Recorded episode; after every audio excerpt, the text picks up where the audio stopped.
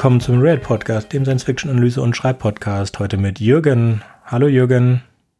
Äh, hallo Sönke und hallo an die Welt da draußen und hallo Fabian natürlich. Und Fabian. Hallo Fabian. Hallo euch und hallo an die Welt da draußen auch. Sehr schön. Das ist die Ausgabe 94. Heute ist der 16. September 2022. Und wir hatten jetzt Sommerpause. Ich hoffe, ihr habt uns nicht vermisst, denn ihr habt ja jede Woche was zu hören bekommen, wenn auch von sehr unterschiedlicher Qualität. 16. September ist jetzt der Tag, wo wir das aufzeichnen. Wo ihr das hört, Leute, also wo das on air geht, ist natürlich ein paar Tage später. Aber wir haben uns so bemüht, das im Jahre 2022 noch eingetütet und veröffentlicht zu kriegen. Denn heute ist ein ganz besonderes Thema auf dem Plan. Nämlich? Nämlich Soylent Green. Oder, wie heißt der Langtitel? Warum ist das so bedeutsam? Der Titel äh, dieses Films aus den wilden 70ern äh, hat den Untertitel Das Jahr 2022. Pünktchen, Pünktchen, Pünktchen, die überleben wollen.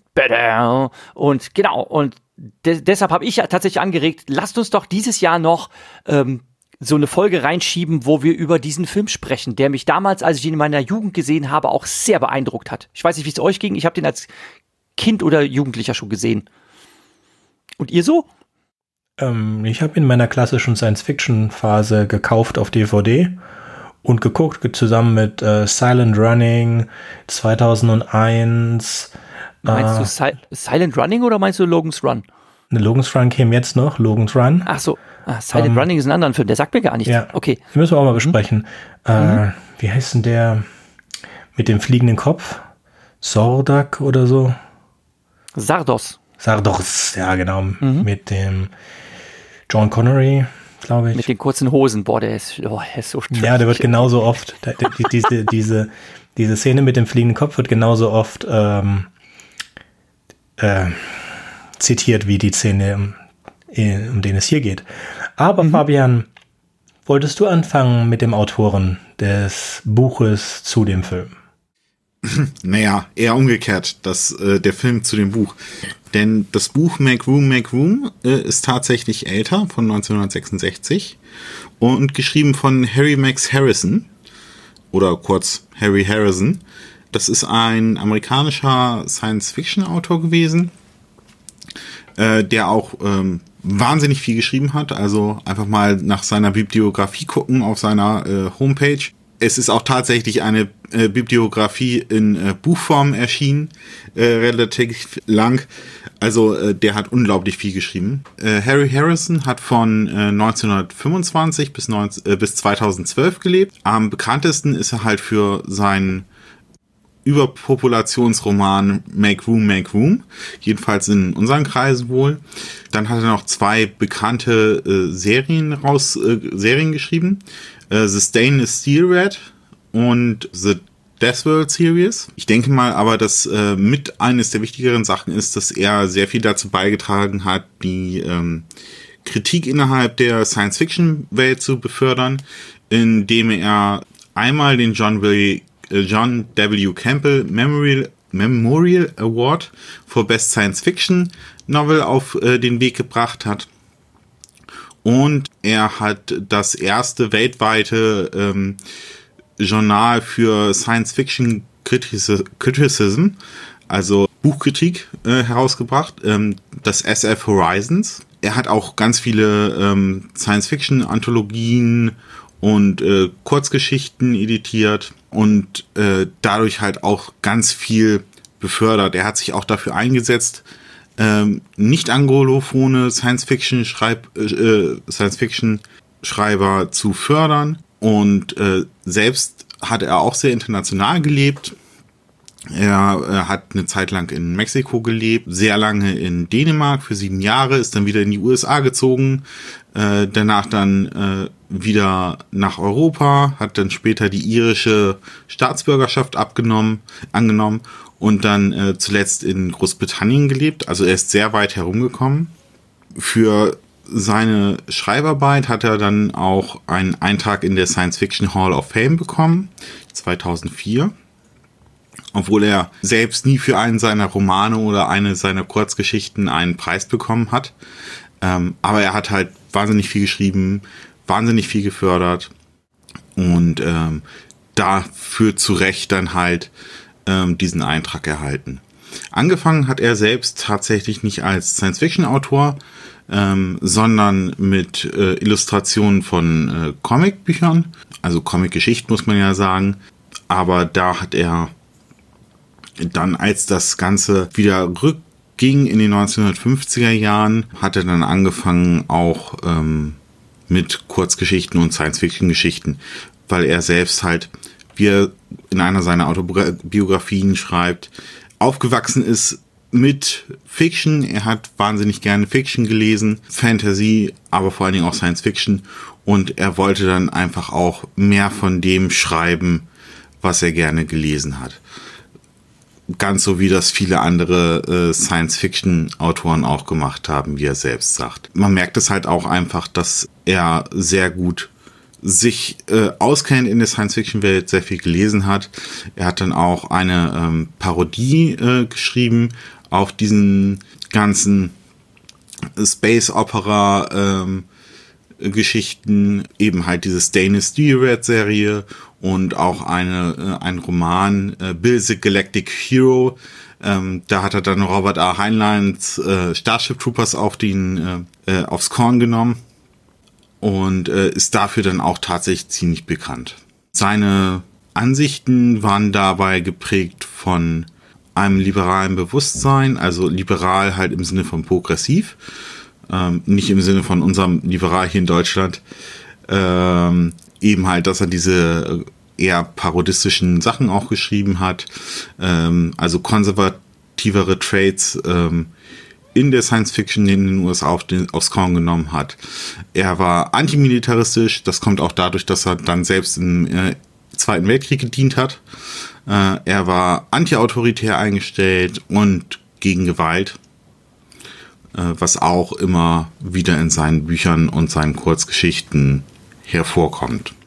Ja, und ähm, was vielleicht auch noch ganz interessant ist, ist, dass er äh, selbst äh, Esperanto gelernt hat in seiner Zeit beim Militär und ähm, gesagt hat, äh, dass Esperanto, ähm, ich zitiere es einfach mal im Original, äh, to write and speak it, also Esperanto, with an automatic ease I have never been able to capture in any language other than my native English. Also er hat auch äh, Esperanto immer mal wieder in seine äh, Romane und Kurzgeschichten eingebaut ähm, und hat sich auch dann dafür eingesetzt, dass sich Esperanto weiter verbreitet. Ja, und ähm, Harry Harrison ist dann ähm, am 15. August 2012 in äh, London gestorben. Ich habe dir ganz gebannt gelauscht, weil ich mich tatsächlich mit Harry Harrison nicht beschäftigt hatte und gar nicht, äh, gar nicht geahnt habe, was das für, ein für ein cooler Dude ist. Jetzt hast du mich richtig neugierig gemacht.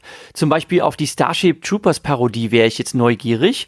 Da, da würde ich mal gucken, ob ich da reinschaue oder so. Ähm, ich habe mich mit dem Autor gar nicht befasst und wenn du jetzt sagst, dass er für viele Dinge berühmt ist, von denen ich noch nichts gehört habe, äh, Schande und Asche auf mein Haupt, äh, dass ich das nicht weiß. Ich kenne ihn nämlich wirklich nur wegen Make Room, Make Room was frei übersetzt so viel bedeutet wie mach Platz, mach Platz oder gib Raum frei, gib Raum frei, also als so ein äh, harter Imperativ im Sinne von äh, aus dem Weg oder weg da, hm? ähm, was einfach Programm für den gesamten Roman ist, denn es dreht sich ja um Überbevölkerung und all die Probleme, die das mit sich bringt. Ja, also ich denke, es ist auch eine gewisse Ironie, dass er sich halt erstens sehr international gelebt hat und zweitens er sich halt dafür eingesetzt hat, äh, nicht äh, englischsprachige Science-Fiction-Autoren zu fördern, äh, er aber tatsächlich zum Beispiel in Europa kaum bekannt ist. Äh, in, in Deutschland auf jeden Fall im deutschsprachigen Raum. Ja, also wie gesagt, ich kenne ich kenn ihn halt nur durch Soylent Green und den Film habe ich halt in meiner Kindheit schon gesehen.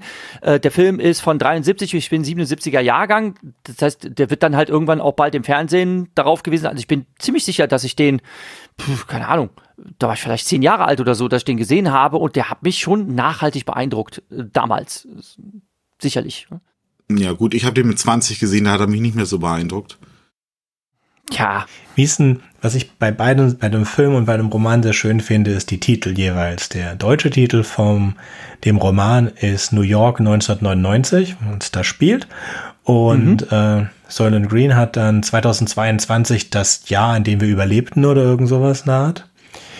Ähm, also in beiden Titeln sind die Jahreszahlen drin, das ist ganz lustig und ansonsten haben sie nichts zu tun mit den Originaltiteln, was mhm. ja auch so eine Krankheit von deutschen Titeln zu einer bestimmten Zeit war. Es wird jetzt im Moment besser. Magst du dann ein bisschen was zum Inhalt von und dem, zum Vergleich des Inhaltes der beiden, der beiden Geschichten sagen? Du meinst mich jetzt, Sönke, ne? du hast nicht gesagt, zu wem du sprichst. Äh, mhm. Ja, kann ich gerne machen.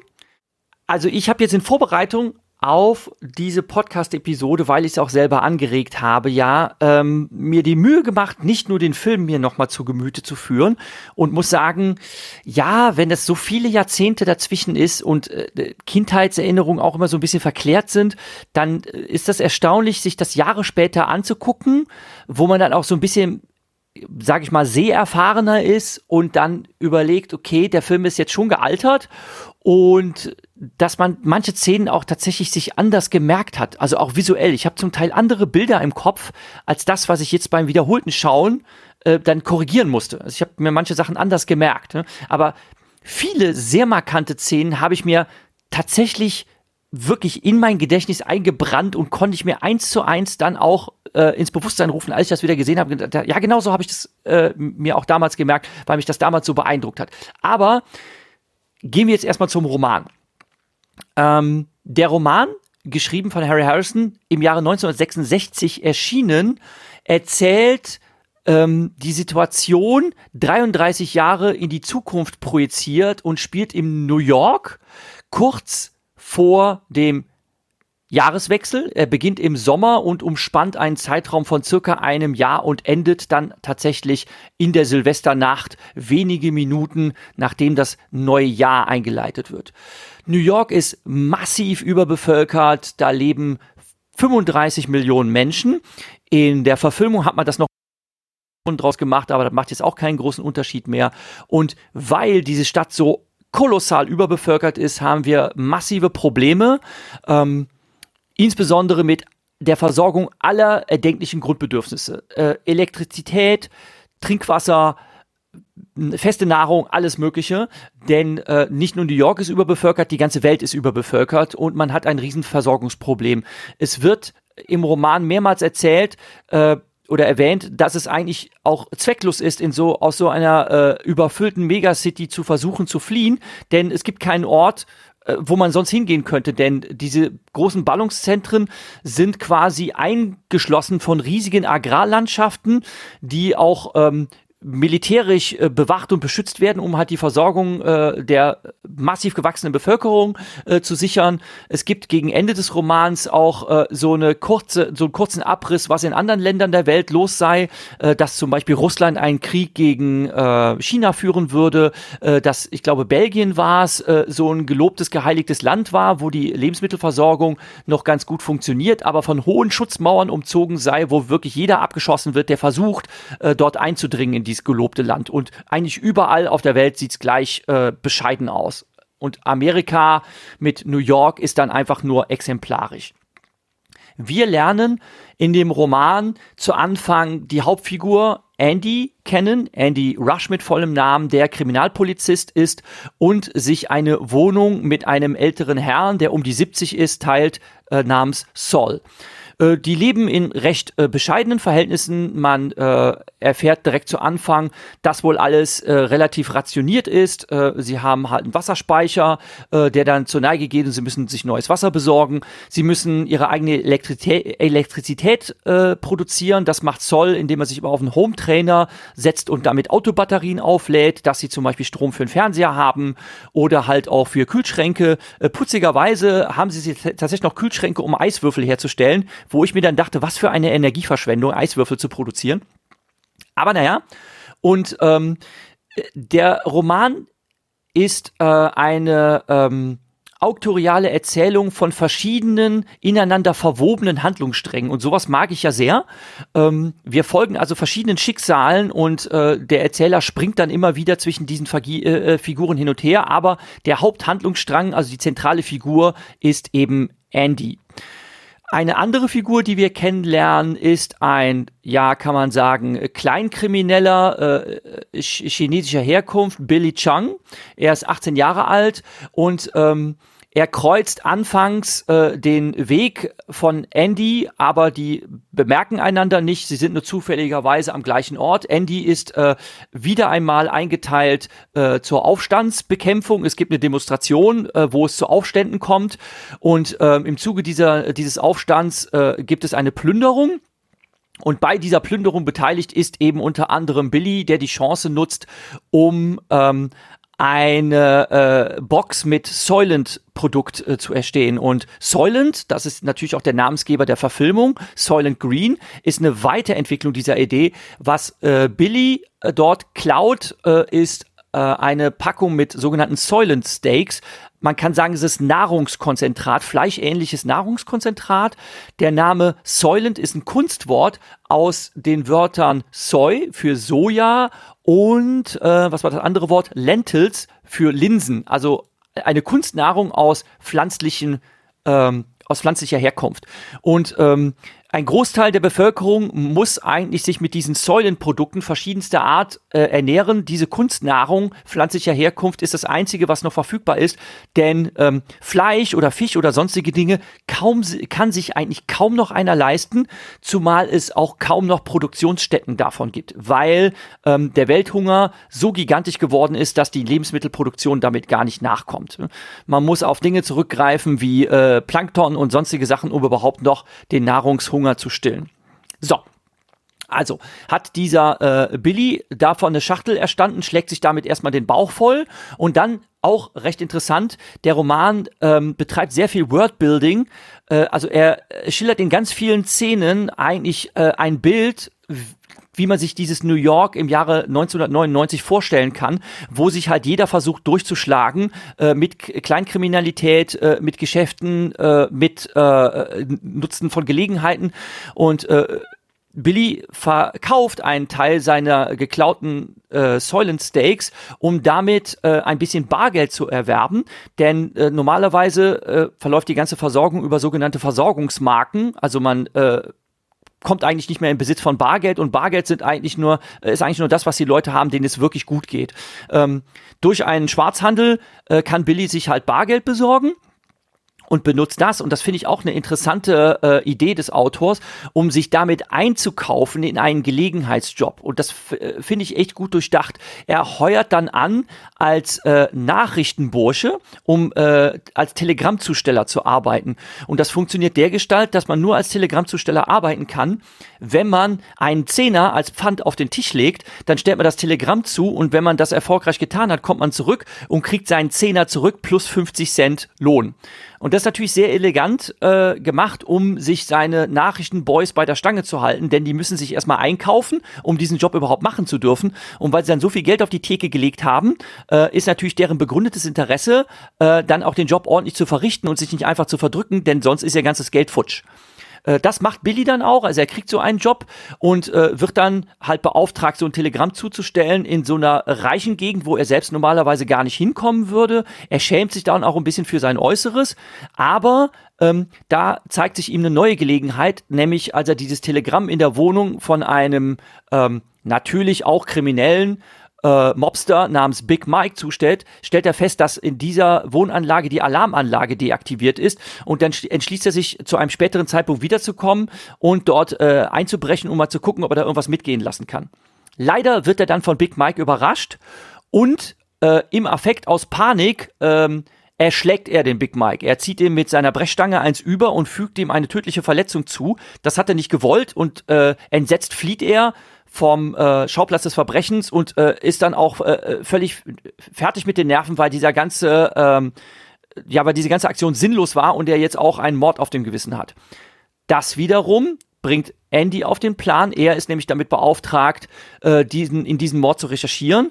In einer solchen Stadt, sehr ähm, nachvollziehbar gibt es natürlich viele Morde und Andy kann nicht verstehen, warum er jetzt in diesen Mord so viel Recherchearbeit reinstecken soll, was daran liegt, dass äh, andere äh, Verbrechenssyndikatmitglieder sich irgendwie Sorgen machen, dass dieser Mord eben kein Zufall war, wie Andy eigentlich der Meinung ist. Er hat das gleich äh, aus Berufserfahrung richtig analysiert, dass das wahrscheinlich nur ein überraschter Einbrecher war, äh, der ihn mehr oder minder unabsichtlich als Unfall äh, getötet hat und wollte den Fall eigentlich zu den Akten legen. Aber nein, er soll jetzt diesen Fall unbedingt aufklären und das regt ihn auch kolossal auf, äh, weil er diese ganze Recherchearbeit für sinnlos ansieht da sehen wir schon die erste Abweichung, ähm, dass man halt 1966 ähm, sich die Polizeiarbeit in die Zukunft projiziert hat, etwas anders vorgestellt hat, als sie jetzt dank Computerunterstützung forensischer Mittel, die natürlich auch Ende der 90er schon verfüg zur Verfügung standen, das mittlerweile etwas effizienter machen konnte, sondern er macht halt noch so richtige ähm,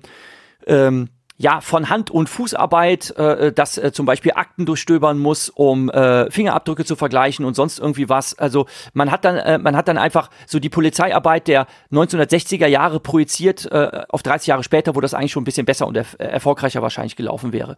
Natürlich kommt Andy damit jetzt nicht großartig voran, insbesondere weil Billy äh, sich aus dem Staub macht und verdrückt und erst Monate später zurückkehrt.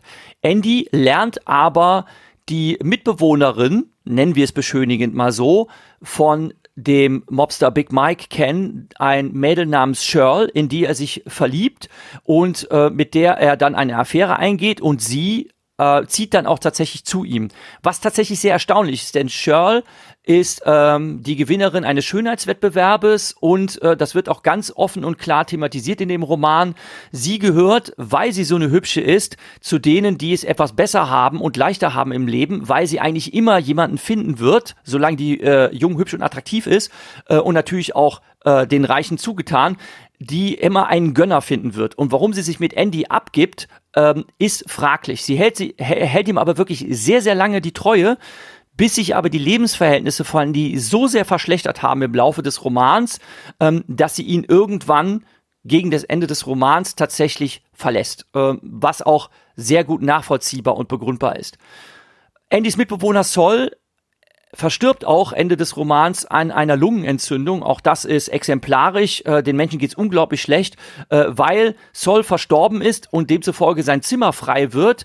Ähm, äh, muss auf einmal Andy dulden, dass eine zehnköpfige Familie dieses Zimmer bezieht. Und das muss man sich mal vorstellen. Krasses Beispiel von Überbevölkerung. Äh, auf einmal hat er als unmittelbare Mitbewohner in seiner Wohnung Pappwand an Pappwand eine zehnköpfige Familie, äh, die ihm da das Leben zur Hölle macht. Und das ist eben auch der Grund, weshalb Shirl ihn verlässt. Und dann, das ist zugegebenermaßen ein, wie ich fand, sehr schön, äh, sehr schönes Bonbon.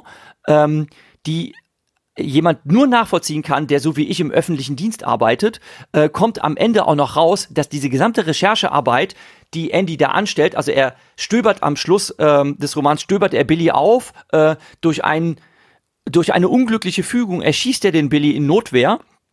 Und dann wird er dafür auch noch zur Rechenschaft gezogen. Äh, das Ganze wird dann so gedreht, dass er äh, eigentlich den Job verpusht hätte. Er hätte eigentlich den äh Billy ähm, ja, hätte er vor Gericht stellen, äh, vor Gericht bringen müssen und so weiter. Und es kommt aber am Ende raus, dass äh, die grauen Eminenzen im Hintergrund, die ursprünglich ein Interesse daran hatten, diesen Fall aufzuklären, im Laufe der Monate schon längst das Interesse daran verloren hatten.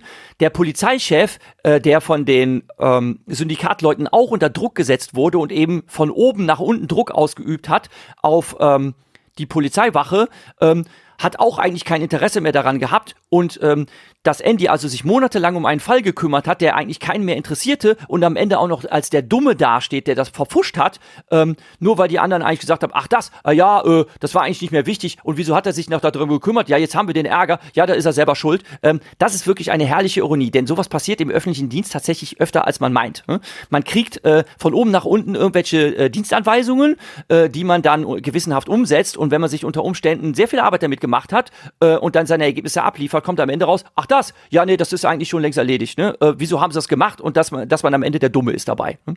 Nicht nur bei der Polizeiarbeit ist das so, sondern auch in anderen Bereichen. Das finde ich ähm, ein herrliches Bonbon im Sinne von Worldbuilding, dass das auch damit eingebaut ist. Der Roman endet nach meinem Empfinden leider etwas enttäuschend. Andy wird halt abgestraft für seinen äh, verpfuschten äh, Job, den er da gemacht hat und wird degradiert als Streifenpolizist. Und äh, es endet dann damit, dass er äh, wieder mal äh, draußen in der Kälte äh, Dienst schieben muss und äh, gucken muss, dass es nicht zu Aufständen kommt, äh, knüppelt sich mal wieder mit äh, seinem äh, mit seiner Ausrüstung, also mit seinem Gummiknüppel da durch die Massen durch, ähm, während äh, der Präsident über eine Videoleinwand eine Neujahrssprache Ansprache hält, der sowieso keiner zuhört. Und dann, wie man sich das in einem Film vorstellen könnte, zoomt die Kamera raus äh, auf eine totale, man sieht eine Menschenmasse und damit endet die Geschichte. Geschichte.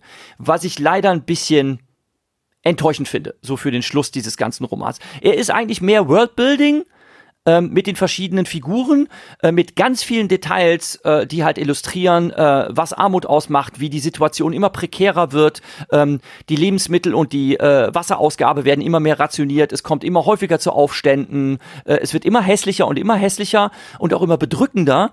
Und das Ganze kann man natürlich jetzt in der Rückschau, wo wir uns schon nochmal 20 Jahre extra nach 1999 befinden, auch so ein bisschen, äh, finde ich, schadenfroh begutachten, weil eigentlich geht es ja nur in dieser, ähm, ich weiß gar nicht, ob man das Dystopie nennen kann, also in dieser düsteren Zukunftsversion darum, äh, dass es den verwöhnten Amerikanern der 60er Jahre ähm, ein paar Jahrzehnte später sehr, sehr schlecht gehen soll.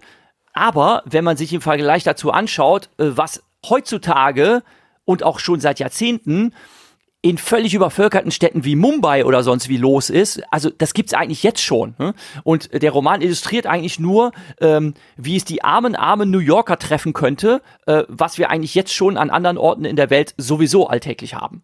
Also Verteilungskämpfe um Lebensmittel, äh, Gewalt an allen Ecken und Enden, äh, Korruption selbstverständlich und dass das Ganze einfach hoffnungslos verfahren ist in völlig übervölkerten Orten. So viel zum Roman. Meinungen dazu, ihr Lieben. Also was ich kurz dazu sagen könnte, ist, dass ziemlich der letzte Satz ist, also wie du schon gesagt hast, wir fangen an mit 35 Millionen, im Film werden es dann gleich 40 Millionen sein. Ähm, es endet damit, dass 1999 der größte Zensus in der USA durchgeführt wurde und wir haben dann 334 Millionen Einwohner in der USA. Ähm, tatsächlich sind es sind es bei weitem nicht 334 Millionen, aber das werden wir etwa 2030 haben. Und wir werden trotzdem solche Zustände nicht in der USA haben. Also die Bevölkerung, die USA ist eines der wenigen Industrieländer der Welt, die eine Bevölkerungswachstum von über zwei haben und äh, also kein Schrink, äh, kein kein Zurückgehen der Bevölkerung, sondern wachsende Bevölkerung. Und äh, den neuesten Zahlen nach zu urteilen wird 2027, bis dahin kann man das relativ sicher vorhersagen, wird die USA äh, 342 Millionen Menschen haben und zu dem Zeitpunkt 1999 hatte sie 272,2 Millionen. Ja, die Weltbevölkerung ist im Moment am Ende des Jahres 2022 bei knapp unter 8 Milliarden 1990 waren es 2,25, 1800 war es eine Milliarde und im Jahre Null waren es 20 Millionen Menschen.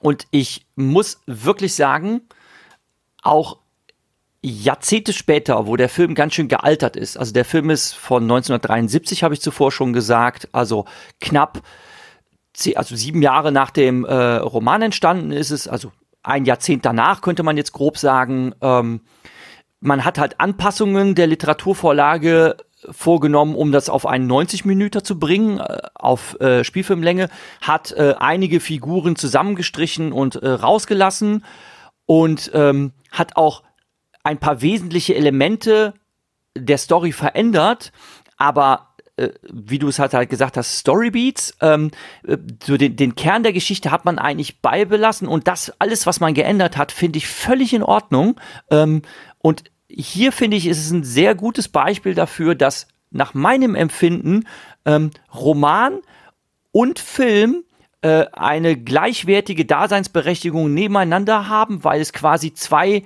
ähm, Interpretationen oder Ausprägungen einer Grundidee ist. Und äh, ich finde sie, finde sie beide sehr gelungen. Also, dass man für den Film so ein paar Sachen abgeändert und aber auch weitergedacht hat, finde ich völlig okay. Gefällt mir trotzdem sehr, sehr gut.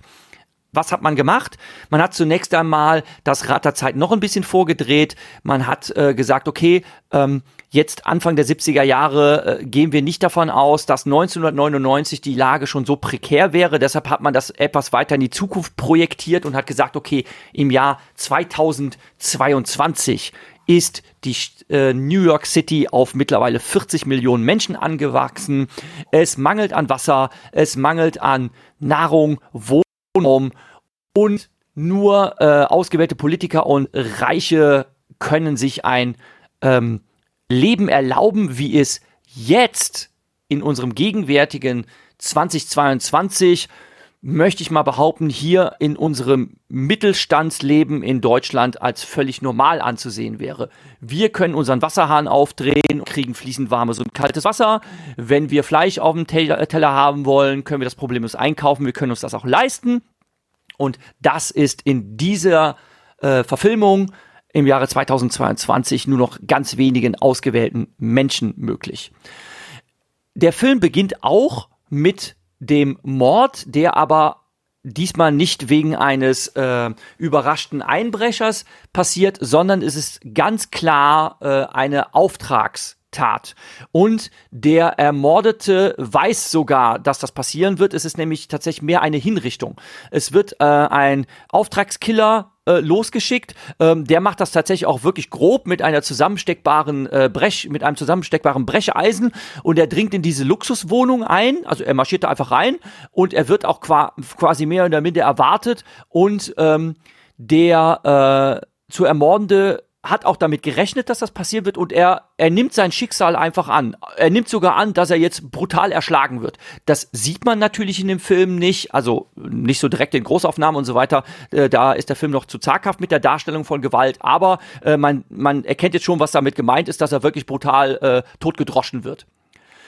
Auch hier wird ein ähm, Polizist beauftragt, da äh, zu recherchieren. Der heißt in dem Film Robert Thorne, gespielt von Charlton Heston, der wohl, also nach meinem Empfinden, durch diesen Film und durch Planet der Affen wohl am berühmtesten geworden ist. Das sind eigentlich die einzigen namhaften Filme, die ich mit ihm kenne. Oder Moment, Ben Hur hat er auch mitgespielt. Das ist der dritte Film, der ihn berühmt gemacht hat. Und die Zehn Gebote hat er auch mitgespielt. Und Omega Man und in Dallas hat er mitgespielt. Er hat etwa 50 Filme mitgespielt. Okay, aber die, was das Genre Science Fiction betrifft, muss ich halt sagen, sind Soylent Green und Planet der Affen die einzigen beiden, die mir einfallen. Omega Man, Omega ist das ein Man. äh, Science Fiction Film? Ja, Ja. den kenne ich zum Beispiel nicht. Können wir Äh, ganz kurz aber einschieben. Äh, äh, Omega äh, Man kennst du vielleicht unter I Am Legend mit Will Smith. Und das ist Ah, ein Remake von Omega Man und Omega Man ist ebenfalls ein Remake from The Last Man on Earth. Ah, okay. Okay, haben wir wieder was gelernt? Ja, ähm, schöner, schönes Side Note. Äh, wie gesagt, ich kenne ihn nur von diesen beiden Filmen. Und ähm, also er spielt diesen Polizisten Robert Thorne, der halt dann dahin geschickt wird, um ähm, Nachforschungen anzustellen und zu versuchen, diesen äh, Mord aufzuklären. Das ist halt sein Job. ne? Und er trifft dann in dieser Wohnung, das ist auch recht deckungsgleich mit der Literaturvorlage, das habe ich eben nicht erwähnt, äh, trifft dort Shirl an, die zum Zeitpunkt des Mordes aber nicht da war, denn sie wurde einkaufen geschickt, zusammen mit einem Leibwächter. Äh, dieser Mobster ist so, äh, so reich, dass er sich sogar einen Leibwächter leisten kann, um seine ähm, im Film ist es, äh, im äh, Roman ist es nur eine Freundin. Hier ist es sowas wie eine Konkubine. Im Film wird sie als Inventar bezeichnet. Ähm, einkaufen geschickt hat und die ist zum Beispiel, äh, das wird im Film auch gezeigt, äh, wird sie losgeschickt, um irgendwelche leckeren Speisen zu erstehen, wie zum Beispiel ein gut abgehangenes Stück Rindfleisch, äh, was für wirklich was unfassbar ähm, Besonderes ist, dass man sich sowas leisten kann. Und ähm, sie kehrt dann zurück in die Wohnung und findet äh, ihren äh, erschlagenen Freund, hier im Film könnte man eher sagen, ihren erschlagenen Besitzer äh, wieder.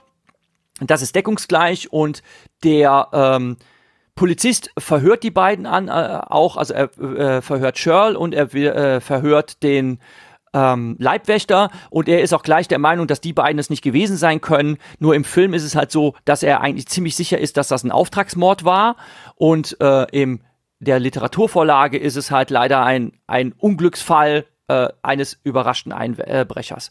Ähm, Thorne versucht weiter zu recherchieren, äh, stößt dann aber auf Widerstand, denn im Gegensatz zur Literaturvorlage versucht man ihn hier davon abzuhalten.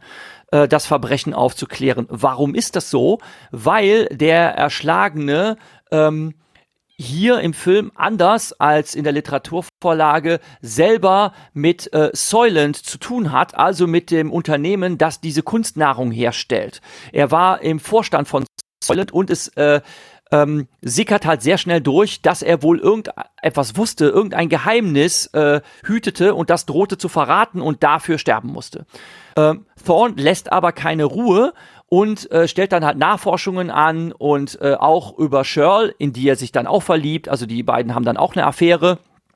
Ähm, er kriegt dann ein paar Tipps und er äh, kommt dann äh, in eine Art Armenhaus, Schrägstrich Kirche, wo er einen äh, Pastor kennenlernt, bei dem äh, dieser äh, Vorstandschef wohl gebeichtet hat und der weiß dann auch von diesem Geheimnis, will es aber nicht verraten. Und ähm, das Ganze läuft halt darauf hinaus, dass am Ende, und das spoilern wir jetzt, er erfährt, was dieses neue Produkt der Firma Soylent nach Soylent Rot und Soylent Gelb denn mit Soylent Green auf sich hat. Und in der deutschen Fassung endet der Film halt äh, damit, dass ähm, Thorn zum Schluss äh, in eine Schießerei verwickelt, weil er das Geheimnis auch rausgefunden hat und man versucht ihn dafür zu beseitigen, äh, auf einer Bahre weggetragen wird mit einer Schussbunde im Bauch und er schreit dann, ähm, äh, alle Menschen sollen es erfahren, Soylent Green ist Menschenfleisch! Menschenfleisch, ruft er, also so wird das in Deutsch äh, synchronisiert äh, gebracht und in der Originalfassung, ähm, das finde ich sogar schlechter, muss ich sagen, im Original schreit er, Silent Green is people, people. Und da muss man überhaupt mal verstehen, also was damit gemeint ist, ne? Silent Green ist die Leute. Also er meint dann tatsächlich damit, dass es Menschenfleisch ist und das kommt in der Literaturvorlage so nicht vor. Und das finde ich aber eine durchaus plausible und gut gedachte Weiterentwicklung der, der ähm, Idee des Romans, dass wenn man sich vorstellt, dass die Welt irgendwann so überbevölkert ist, dass die Nahrungsmittelproduktion halt beim besten Willen nicht nachkommt, dass die Menschheit tatsächlich irgendwann äh, aus Verzweiflung auf Kannibalismus wird zurückgreifen müssen. Das wird in einem Roman viele, viele Jahre später von Liu Zixin aufgegriffen, im dritten Teil der Trisolaris-Reihe, ähm, wo äh, die Erde dann äh, eingenommen wird von den Trisolariern und die sagen, naja gut, Menschheit, wir rotten euch jetzt nicht aus, wir stopfen euch in ein Reservat ähm, äh, in Australien, aber äh, wir werden euch nicht versorgen, äh, sondern ihr müsst selber sehen, wie ihr klarkommt und dann reiben sich die Menschen selber zusammen. Ja, aber das bedeutet, dass wir uns gegenseitig aufessen müssen. Ja, ja, das ist dann wahrscheinlich so, aber ihr kommt schon zurecht. Ähm, nur so als Side Note. Und ähm, auch wie der Roman betreibt der Film eigentlich sehr gutes Worldbuilding. Also wir sehen sehr viele, zum Teil sehr, sehr krasse Szenen, äh, die halt illustrieren, äh, wie schlecht es der Gesellschaft äh, in dieser düsteren Zukunft schon geht. Alle Szenen, die draußen spielen, sind zum Beispiel überzogen von einem mittlerweile tricktechnisch recht cheesy gemachten äh, Effekt, dass sich so ein äh, wolkiger grüner Schleier über das Bild gelegt hat, so als wäre eine extreme Luftverschmutzung gegeben. Äh, putzigerweise laufen die Menschen im Jahr 2022 mit ganz vielen Gesichtsmasken rum. Hm? Na sowas. Ähm, das ist tatsächlich sehr nah an der Realität, allerdings aus einem anderen Grund. Ähm, was ist noch eine krasse Szene? Ähm, Aufstände werden niedergekämpft, indem man mit Schaufelladern einfach in die Menge rein äh, äh, und die Leute wegbaggert, im wahrsten Sinne des Wortes. Und das wird dann auch gezeigt, wie die, die Baggerschaufeln einfach in die Menschen reinfährt und die Baggerschaufel sich hebt und dann halt die Leute, die damit gerade gecasht wurden, dann äh, einfach in den Container geworfen werden. Und dann wird halt weiter geschaufelt, bis die Masse sich einfach zerstreut oder halt in, im Container landet. Ähm, Überall sterben Leute, die aus ähm, Gründen der Praktikabilität jetzt nicht großartig abtransportiert werden, sondern einfach äh, in Säcke gepackt und in Müllwagen geworfen werden. Und das sieht man dann auch. Also sie fahren in Müllwagen durch die Gegend. Was ist noch zu erwähnen? Die Mitbewohner ähm, von Thorn, also ähm, im Roman heißt er ja Andy. Saul gibt es auch. Ne? Der hat aber im Roman eine andere Funktion. Er ist sowas wie der Archivar ähm, ähm, der ähm, Thorn zuarbeitet und äh, Recherche betreibt in Bibliotheken. Und er ist auch einer der ersten, äh, die auf den Trichter kommen, dass Soylent Green wohl Menschenfleisch ist. Und er geht aber anders mit dieser Information um. Ähm, er beschließt, äh, diesem hässlichen Leben zu entkommen und seinem Dasein ein Ende zu setzen, denn es gibt da wohl auch ähm, Euthanasieanstalten und das kommt im Roman auch nicht vor. Und das ist auch, muss ich sagen, eine sehr beeindruckende Szene. Er geht dann halt äh, zu so einem Institut und ähm, wird da auch freundlich empfangen von einer, einer, Empfangsdame und stellt sich dann an so einen Schalter an und äh, kriegt so ein paar Fragen gestellt. Ähm, was ist ihre Lieblingsfarbe? Da sagt er Orange. Und was ist ihre Lieblingsmusik? Und dann beantwortet er halt so die Fragen. Und dann wird er äh, in einen Raum geführt, ähm, wird auf so eine Liege gelegt, äh, kriegt so einen Becher gereicht, also so ein Giftcocktail ist das dann wohl. Und dann wird ihm ein Film gezeigt mit ganz tollen Landschaftsaufnahmen, die normalerweise verboten sind. Also äh, die Bevölkerung kriegt eigentlich nicht mehr zu sehen, äh, was für eine schöne, wunderbare Landschaft es früher gegeben hat. Er kann sich daran noch erinnern, aber zum Beispiel sein Mit Mitbewohner, äh, Charlton Heston spielt ihn ja, äh, der ja deutlich jünger ist, äh, der ist in einer Welt aufgewachsen, wo er all das nicht mehr kennt. Er ist aufgewachsen in einer Welt, wo er, seit er denken kann, nur diese Kunstnahrung kennt. Ähm, er hat auch noch nie Fleisch gegessen, er hat noch nie einen Apfel gegessen. Ähm, in diese an diese Dinge kommt er jetzt halt, äh, weil er Shirl kennenlernt und dann auch ganz dreist zum Beispiel in der Wohnung erstmal plündert, äh, wo er eigentlich äh, zur Recherche hinkommt, äh, nimmt er sich erstmal so einen Kissenbezug und stopft sich dann irgendwelche Sachen äh, da rein und trägt die einfach weg und macht das auch wenig heimlich. Also dass äh, Korruption und dass jeder äh, zusieht, wo er bleibt und auch die Polizisten das betreiben, ähm, das wird da ganz unverblümt gezeigt. Wie wir das jetzt zum Beispiel auch in Ländern, wo es schlechter geht, auch an der Tagesordnung haben. So, was haben wir noch an Worldbuilding? Genau, ich war ja noch bei der, bei der Einschläferungsszene. Darf ich kurz einhaken? Sol, der wird von Edward G. Robinson gespielt, einem amerikanischen äh, Schauspieler, der auch sehr bekannt ist äh, sich übrigens auch sehr stark gegen äh, Nazi-Deutschland gestellt hat. Ähm, also ein ganz wichtiger Aktivist in der Zeit war, äh, während des Zweiten Weltkriegs. Und der hat zum Zeitpunkt, als die Dreharbeiten des Films waren, unter ähm, Blasenkrebs gelitten. Und diese Einstiefelungsszene war tatsächlich die letzte Filmszene, die er je gedreht hat. Kurz darauf ist er dann gestorben. Genau, das ist ja, das ist eine traurige ich weiß nicht, ob man das Ironie äh, nennen darf, ne, aber es ist, eine, es ist eine traurige Zusatzinformation zu dem Film, das habe ich auch gelesen. Ähm, hätte ich jetzt natürlich so, so nicht gesagt, aber ich muss wirklich sagen, dass es auch heute noch, also wenn man das heute noch sieht, ist das eine sehr emotionale Szene. Denn ähm, er lässt sich halt einschläfern und er kriegt halt nochmal so einen schönen Film gezeigt mit ganz tollen Landschaftsaufnahmen, die ihn zu Tränen rühren. Und äh, sein langjähriger Freund äh, Robert eilt ihm halt hinterher. Er findet einen ganz kurzen Abschiedsbrief, auch das etwas verklausuliert, aber er versteht sofort, was damit gemeint ist. Auf dem Abschiedsbrief steht nämlich nur äh, äh, Tschüss, I'm going home. Ne? Also er verabschiedet sich und sagt, dass er heimgeht. Und Robert kapiert sofort, was damit gemeint ist und rennt halt zu diesem Einschläferungsinstitut, aber er kommt zu spät. Er hat diesen Giftcocktail schon getrunken, er liegt schon da und er kann jetzt nur noch hinter ähm, einer Glasscheibe äh, über ein Sprechgerät so ein paar letzte Worte mit ihm wechseln und da verrät Sol ihm halt, was es mit Soylent Green auf sich hat. Und äh, so erfährt er halt auch diese düstere Wahrheit. Aber diese Szene, die ist halt wirklich sehr emotional. Und was hat was halt schon krass ist, ne? jetzt im Jahr 2022 haben wir in der Schweiz die Suicide Booth. Ne? Jetzt, jetzt gibt es das. Ne? Also jetzt kann man sich also den Sterbetourismus für die Schweiz gibt es tatsächlich schon länger, ne? aber dass es jetzt richtige Suicide Booths gibt, ne? äh, die auch noch so fancy aussehen, ne? ähm, dass das zufälligerweise auch genau in diesem Jahr auf das Jahr 2022 fällt, das ist halt schon, ho, das halt schon irgendwie krass, finde ich. Äh, das ist natürlich Zufall, ne?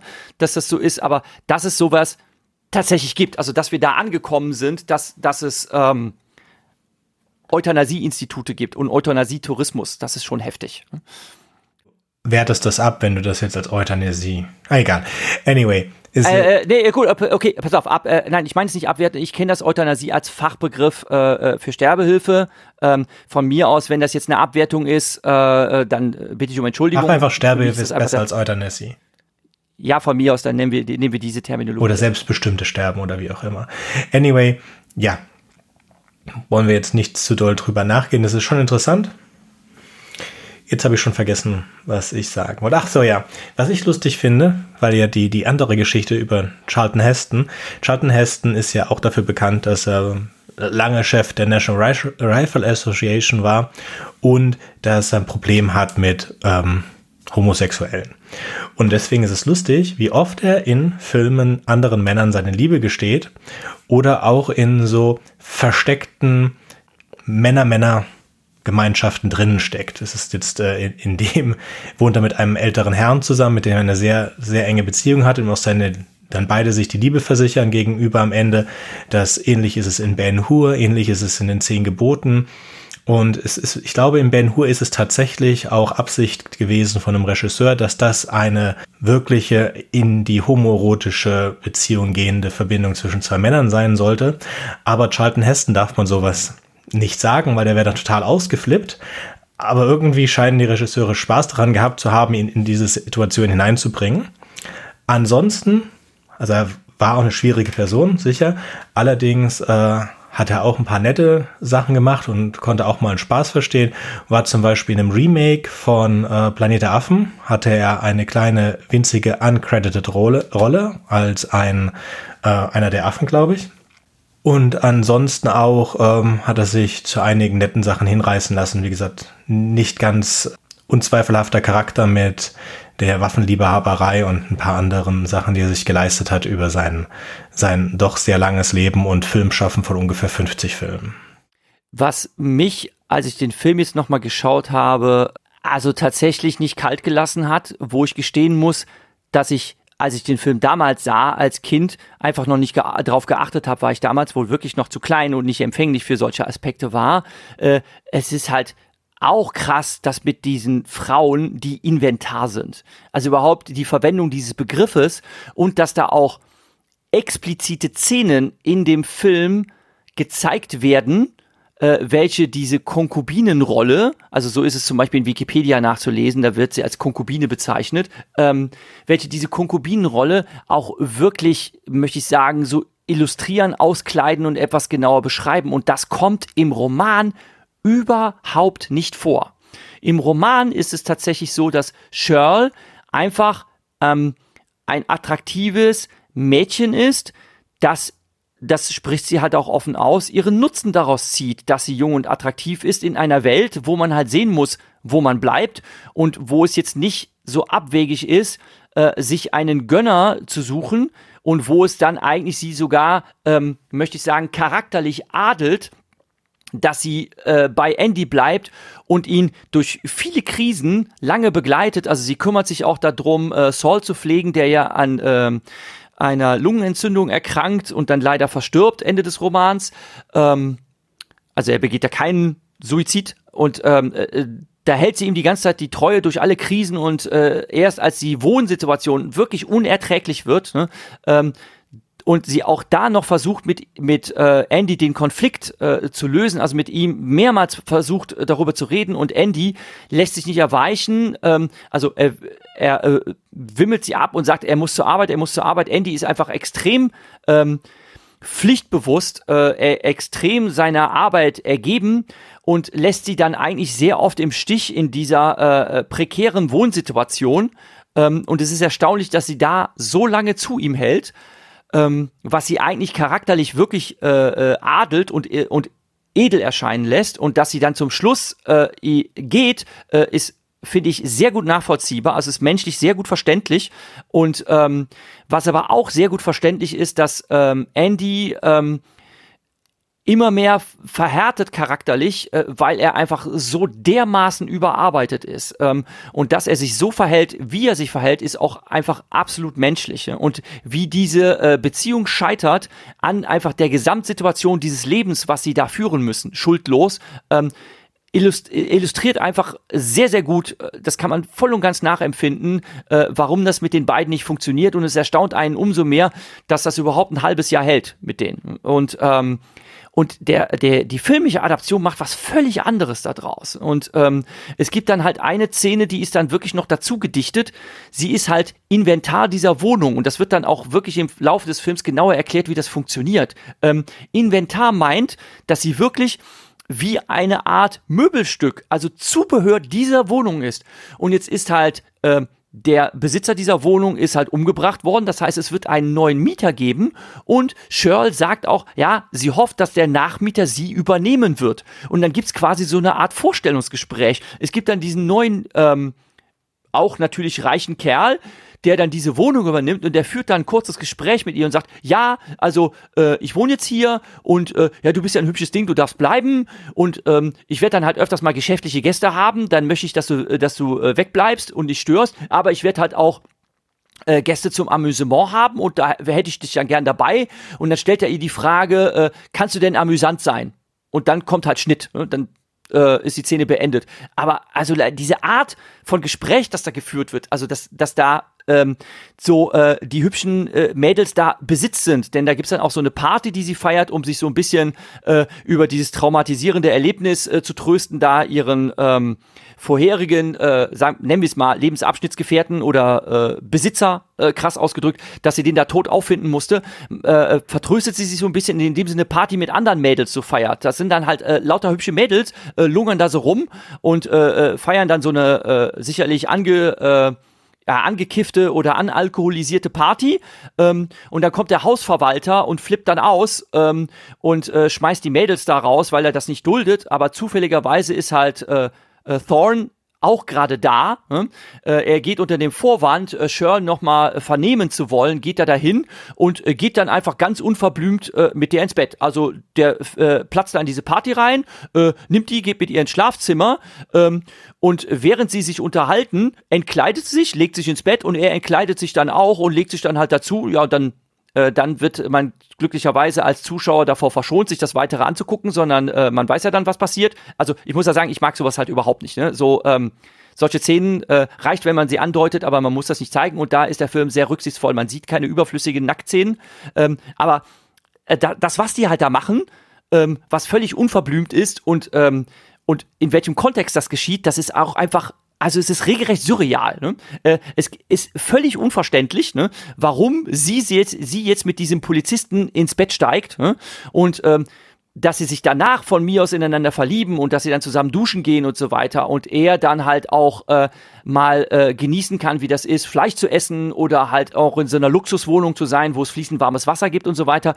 Das zeigt halt dieser Film, dieses große Gefälle von äh, den richtig Reichen, die noch ein verhältnismäßig normales Leben nach unseren Maßstäben führen können und all die anderen, die im Elend leben, ähm, was natürlich auch so emotionalisieren soll, wie ungerecht das verteilt ist, ähm, das ist eigentlich ganz gut gemacht. Aber äh, wie gesagt, alles, was mit diese in, um diese Inventardinge sich dreht, was im Roman halt gar nicht vorkommt, das ist, möchte ich sagen, recht verstörend, sowas zu sehen.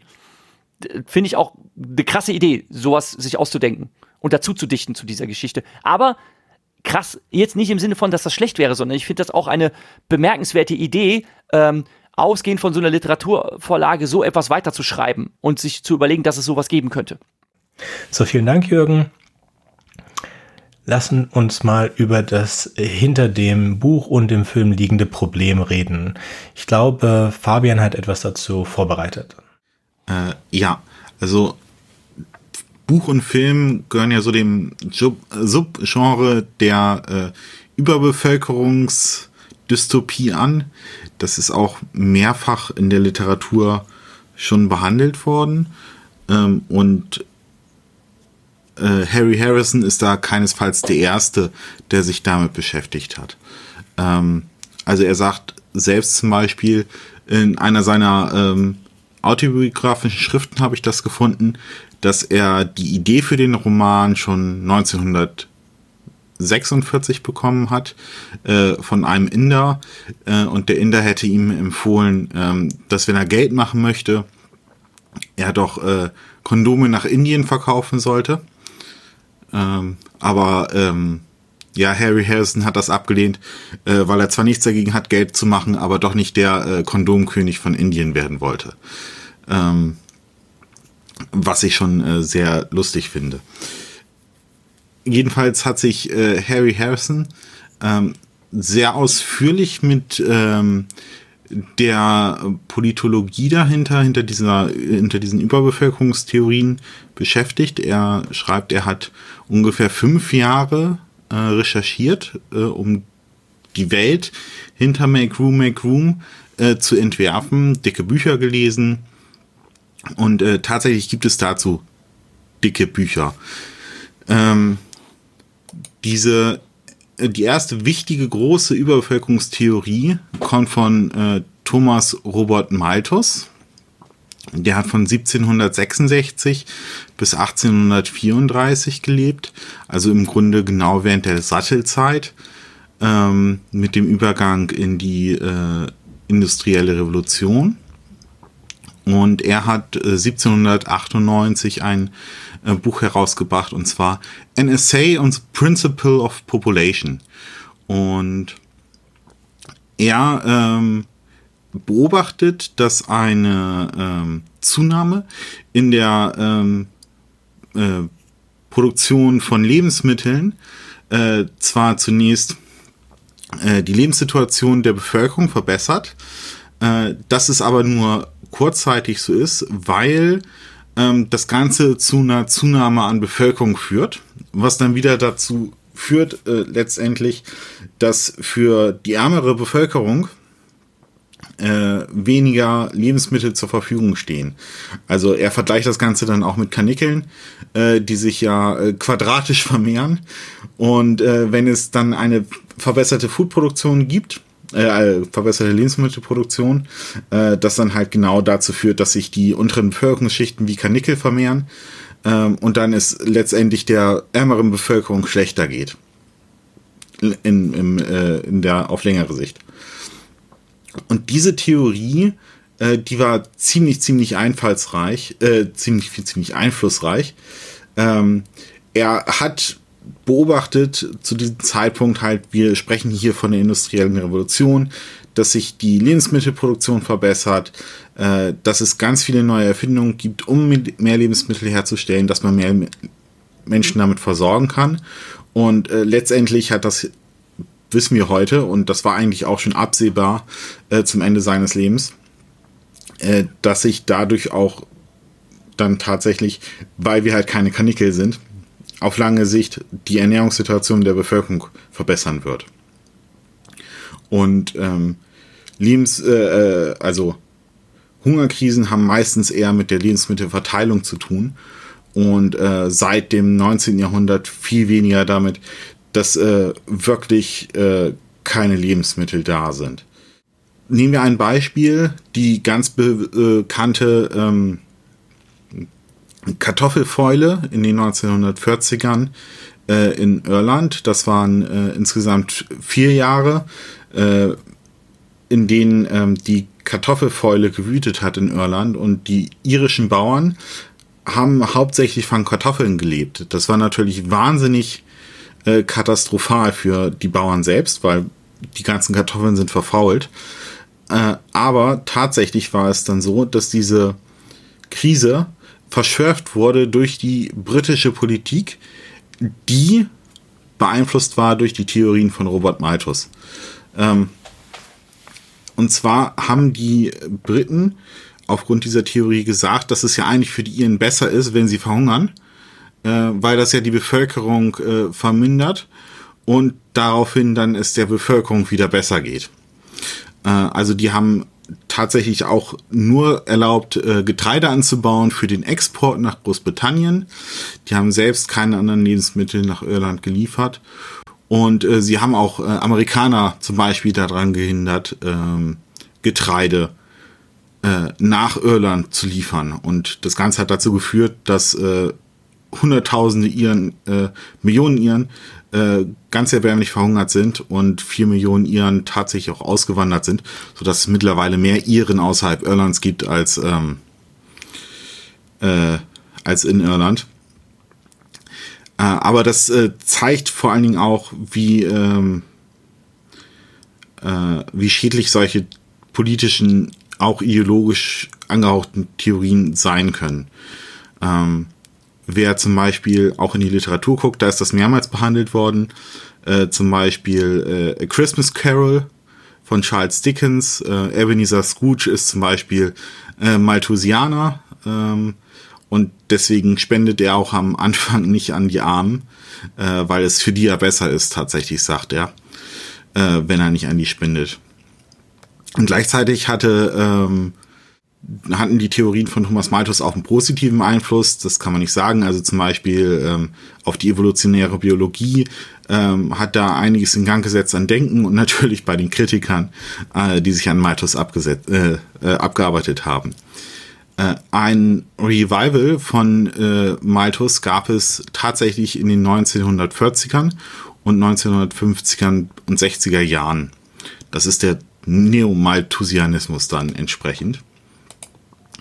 Ähm, und zwar ähm, sind äh, 1948 zwei Bücher erschienen.